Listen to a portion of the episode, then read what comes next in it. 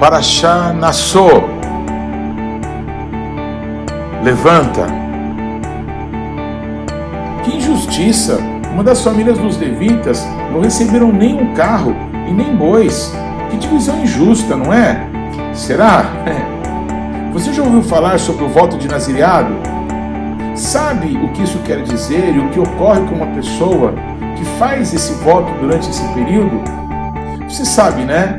Que quem nos abençoa é Deus e não o sacerdote que fala as palavras de bênção. Vamos descobrir mais? Coisas incríveis nessa paraxá. Vamos juntos. Shalom, pessoal. Eu sou Paulo de Tarso e esse é o programa A Minha Torá.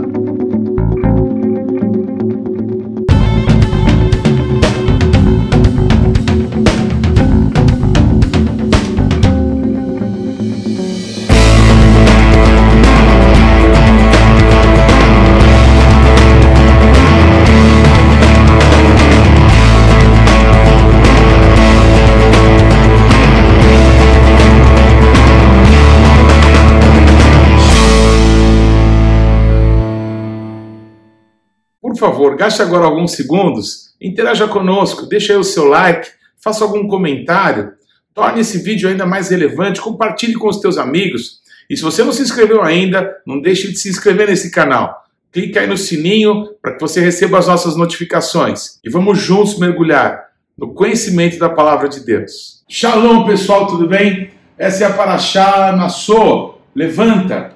O nosso Deus, ele ordena que os levitas possam ser contados. Todos os homens de 30 a 50 anos são as pessoas que iam servir o nosso Deus em nome de todo o povo de Israel, ali próximo de Deus. São as pessoas que trabalhariam com os, o Mishkan, como o santuário, os chamados mais para perto, cada um com uma função muito bem estabelecida, muito bem definida, segundo as suas casas paternas, mas todos ali representando o desejo do nosso Deus, que sempre foi que nós fôssemos um reino de sacerdotes, todos de alguma forma envolvidos no serviço ao nosso Deus.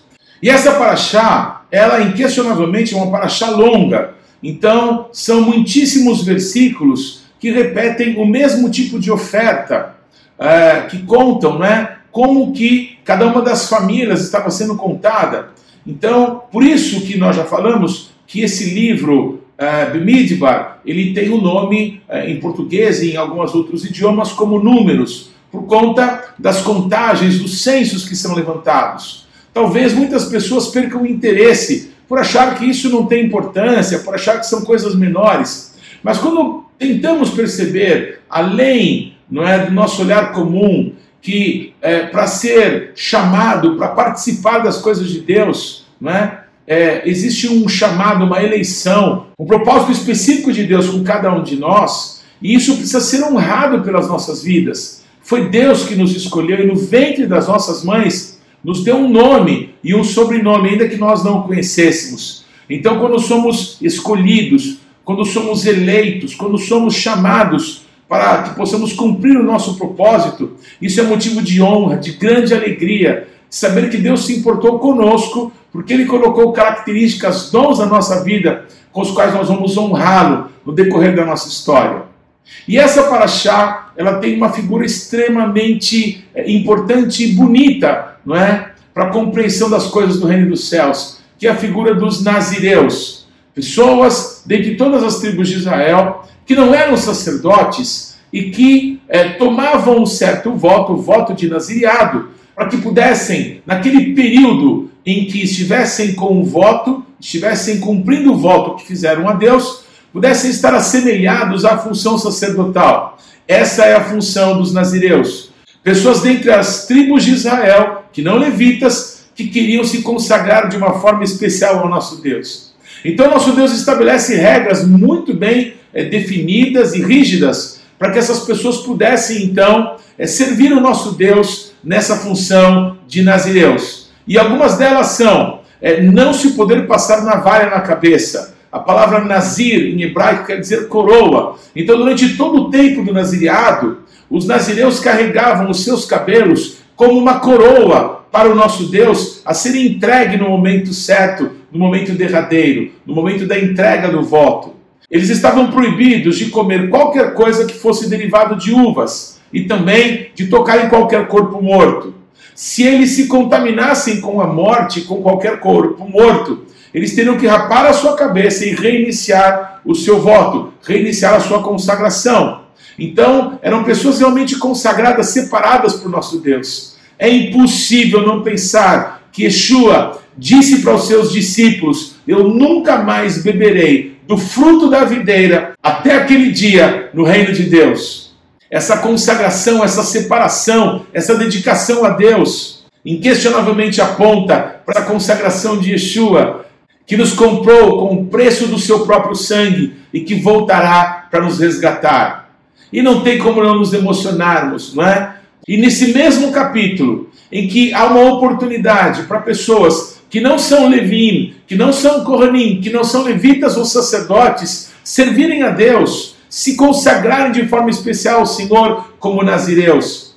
É impossível não notar que nesse mesmo trecho da Torá nós temos a Birkat HaKohanim, a bênção que os sacerdotes é, ministram, liberam sobre todo o povo de Deus. Duas vezes por ano, hoje em dia, lá em Jerusalém, na festa de Pesach e na festa de Sukkot, Todos os Kohanim que estão em Jerusalém vão até o Kotel, se viram, se cobrem com os seus mantos. Eu vou te mostrar uma figura disso. A figura que estamos usando essa semana para ilustrar a Parashá na só é uma figura dos Kohanim, todos sacerdotes, todos cobertos com seus talits, todos levantando as mãos para invocar o nome do nosso Deus sobre toda a nação de Israel que está ali reunida. Eu já tive a honra de estar presente e de receber essa bênção, que quantas vezes, no meio da congregação dos nossos irmãos, não é, onde servimos, eu canto essa bênção que aprendi de uma família de Kohanim, a família Savoia, uma família de Kohanim, aqui da cidade de São Paulo, a dona Luri Savoia, quem eu amo muito, me ensinou a cantar essa bênção, e eu canto essa canção, eu canto essa bênção, mas o principal dela não é quem abençoa, não é a melodia, não é? Mas é o nome do nosso Deus que é invocado sobre as pessoas, porque está escrito nessa porção que quando o nome do nosso Deus é invocado sobre as pessoas, ele mesmo virá e as abençoará. Não tem coisa mais preciosa do que o nome do nosso Deus sobre as nossas vidas e do que a presença dele, que é o único que pode nos santificar e nos abençoar de fato. Aleluia. Caminhando mais para o final dessa paraxá, nós vemos é, que cada uma das tribos de Israel contribuiu com a mesma quantidade de prata, de ouro, os mesmos pertences, o mesmo tipo de oferta. E por que isso? Porque todos têm o direito de participar de igual modo do culto do nosso Deus. É, talvez alguns tenham mais recursos, outros menos recursos, mas o que importa é que de coração todos possamos ter parte, todos possamos fazer parte. A palavra para culto, que nós traduzimos para culto ao nosso Deus, é a palavra avodar, que é a palavra trabalho. Por isso que em inglês é, os cultos são services e em espanhol serviços. Por quê? Porque é servindo a Deus, servindo as pessoas, sendo útil no reino de Deus, que nós cultuamos o nosso Senhor. Então, nessa paraxá, na só, quando nosso Deus manda que fosse levantado o número dos levitas que iam servir na casa de Deus, Todas as tribos de Israel começam a entregar ofertas ao nosso Deus, ofertas que seriam usadas pelos próprios levitas no serviço que teriam. É muito curioso perceber que é, para cada tribo foi requerida é, é, um boi, e a cada duas tribos eles tinham que ofertar uma carroça, tinham que ofertar um carro de boi, era um carro grande. E quando foi feita a divisão dessas, desses utensílios, desses carros e bois, para as famílias é, dos levitas, para aqueles que vão trabalhar de fato ali, armando, desarmando o Mishkan, o santuário, parece aos nossos olhos que é alguma injustiça, porque uma das famílias é, vai receber dois carros de boi e quatro bois. Uma outra família, família, essa primeira família era a família dos Meraritas. Depois as famílias dos Gersonitas receberam apenas um carro de boi e dois bois. Mas tem a família dos Coatitas, olha que interessante, tanto Moisés quanto Arão são dessa família, são da família dos coatitas. Eles eram filhos de Anrão, que era um filho, eles eram filhos de Anrão, que era filho de Coate, ou seja, também Moisés, também Arão, seus filhos eram coatitas. Pois a família dos coatitas não recebeu boi nenhum, nem carro de boi algum. E a pergunta é por quê? Há injustiça nisso? Não, não há injustiça, não. O nosso Deus é justo, ele é santo, tudo que ele faz é bom. A família dos levitas mais numerosa era a família dos meraritas, que receberam mais carros de bois e bois. Por quê?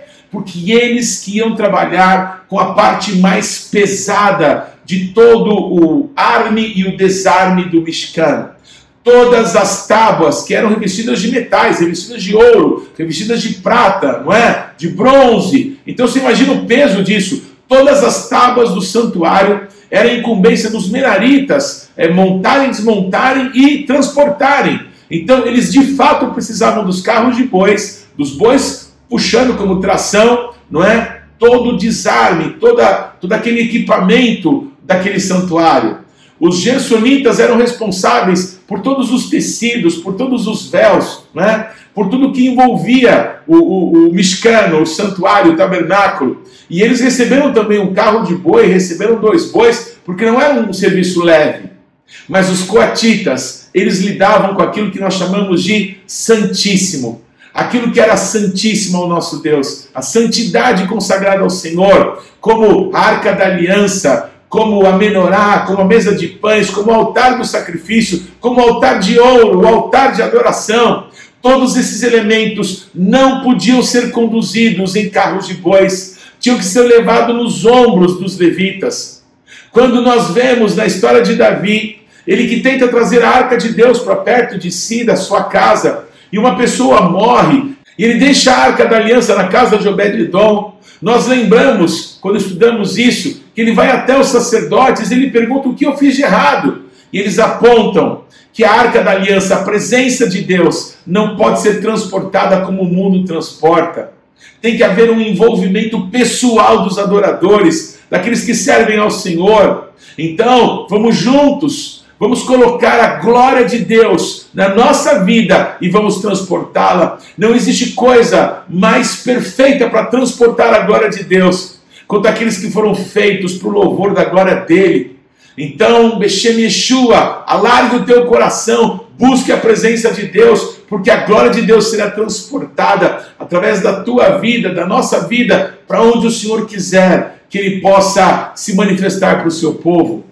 Para encerrar essa paraxá de hoje, tão tremenda, tão maravilhosa, nós vemos que na Haftará há uma menção do momento em que o anjo do Senhor, leia-se, anjo do Senhor, anjo com letra maiúscula, não é? é Malach, Malach Adonai, o anjo do Senhor, aquele que é enviado em nome do Eterno. Esse não é outro, não sei Yeshua, aquele que veio nesse mundo em carne, mas antes de ter nascido no ventre de uma das virgens de Israel, aparece inúmeras vezes na Bíblia, e quando ele aparece, ele demonstra, ele manifesta coisas que um anjo qualquer não poderia ele recebe adoração. Quando esse anjo diz para o pai de Sansão, quando você quiser fazer essa adoração, a sua entrega, faça a Deus.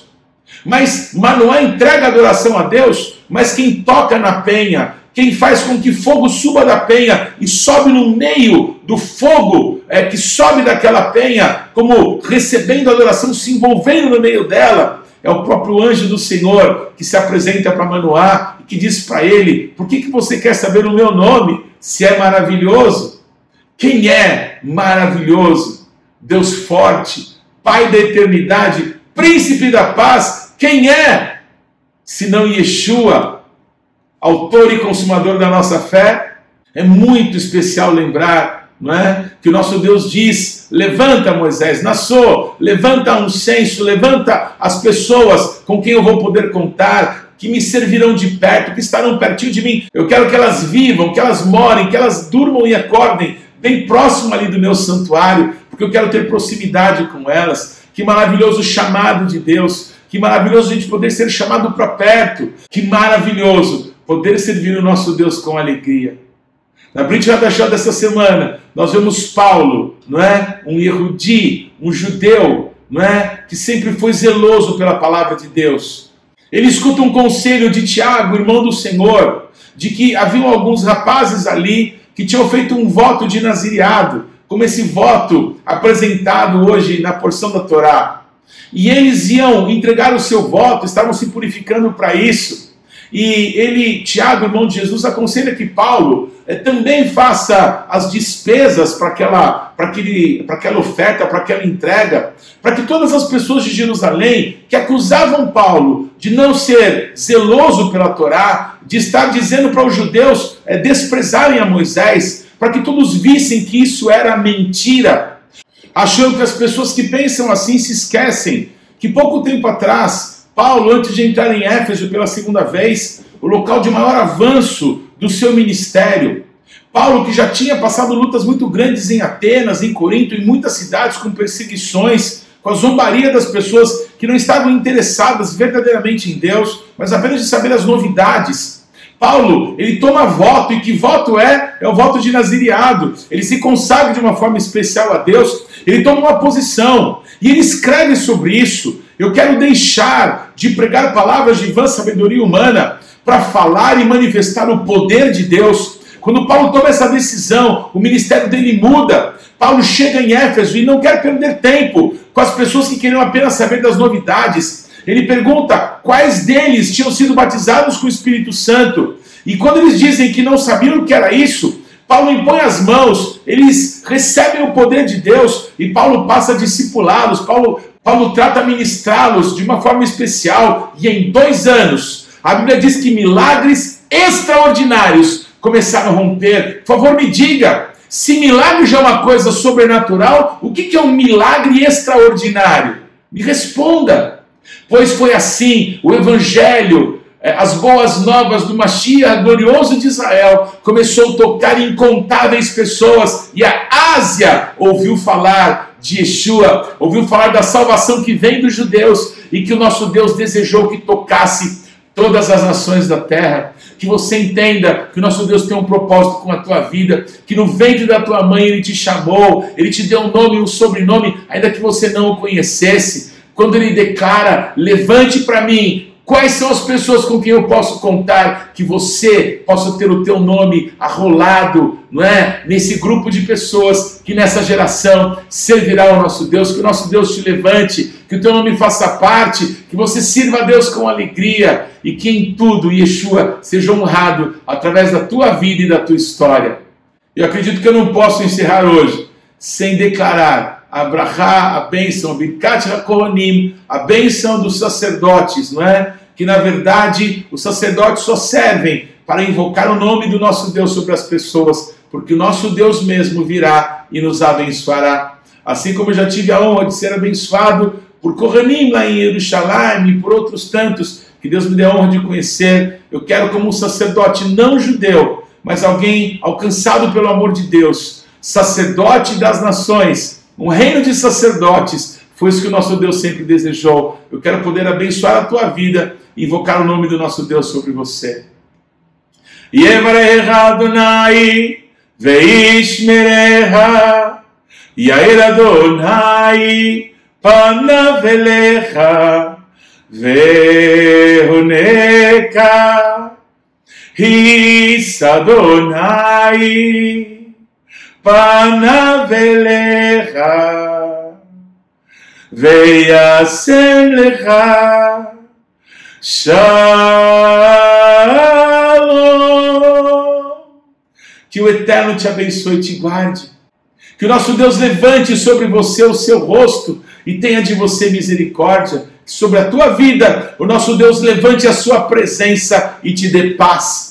Eu invoco sobre você o nome do Deus Todo-Poderoso e Beshem Yeshua Mashiach, eu te abençoo. Se tu uma bênção, anda diante do nosso Deus e ser perfeito. Amém!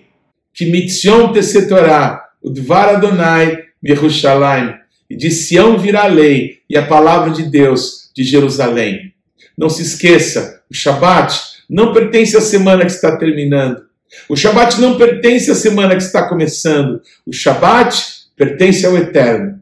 Shabat Shalom.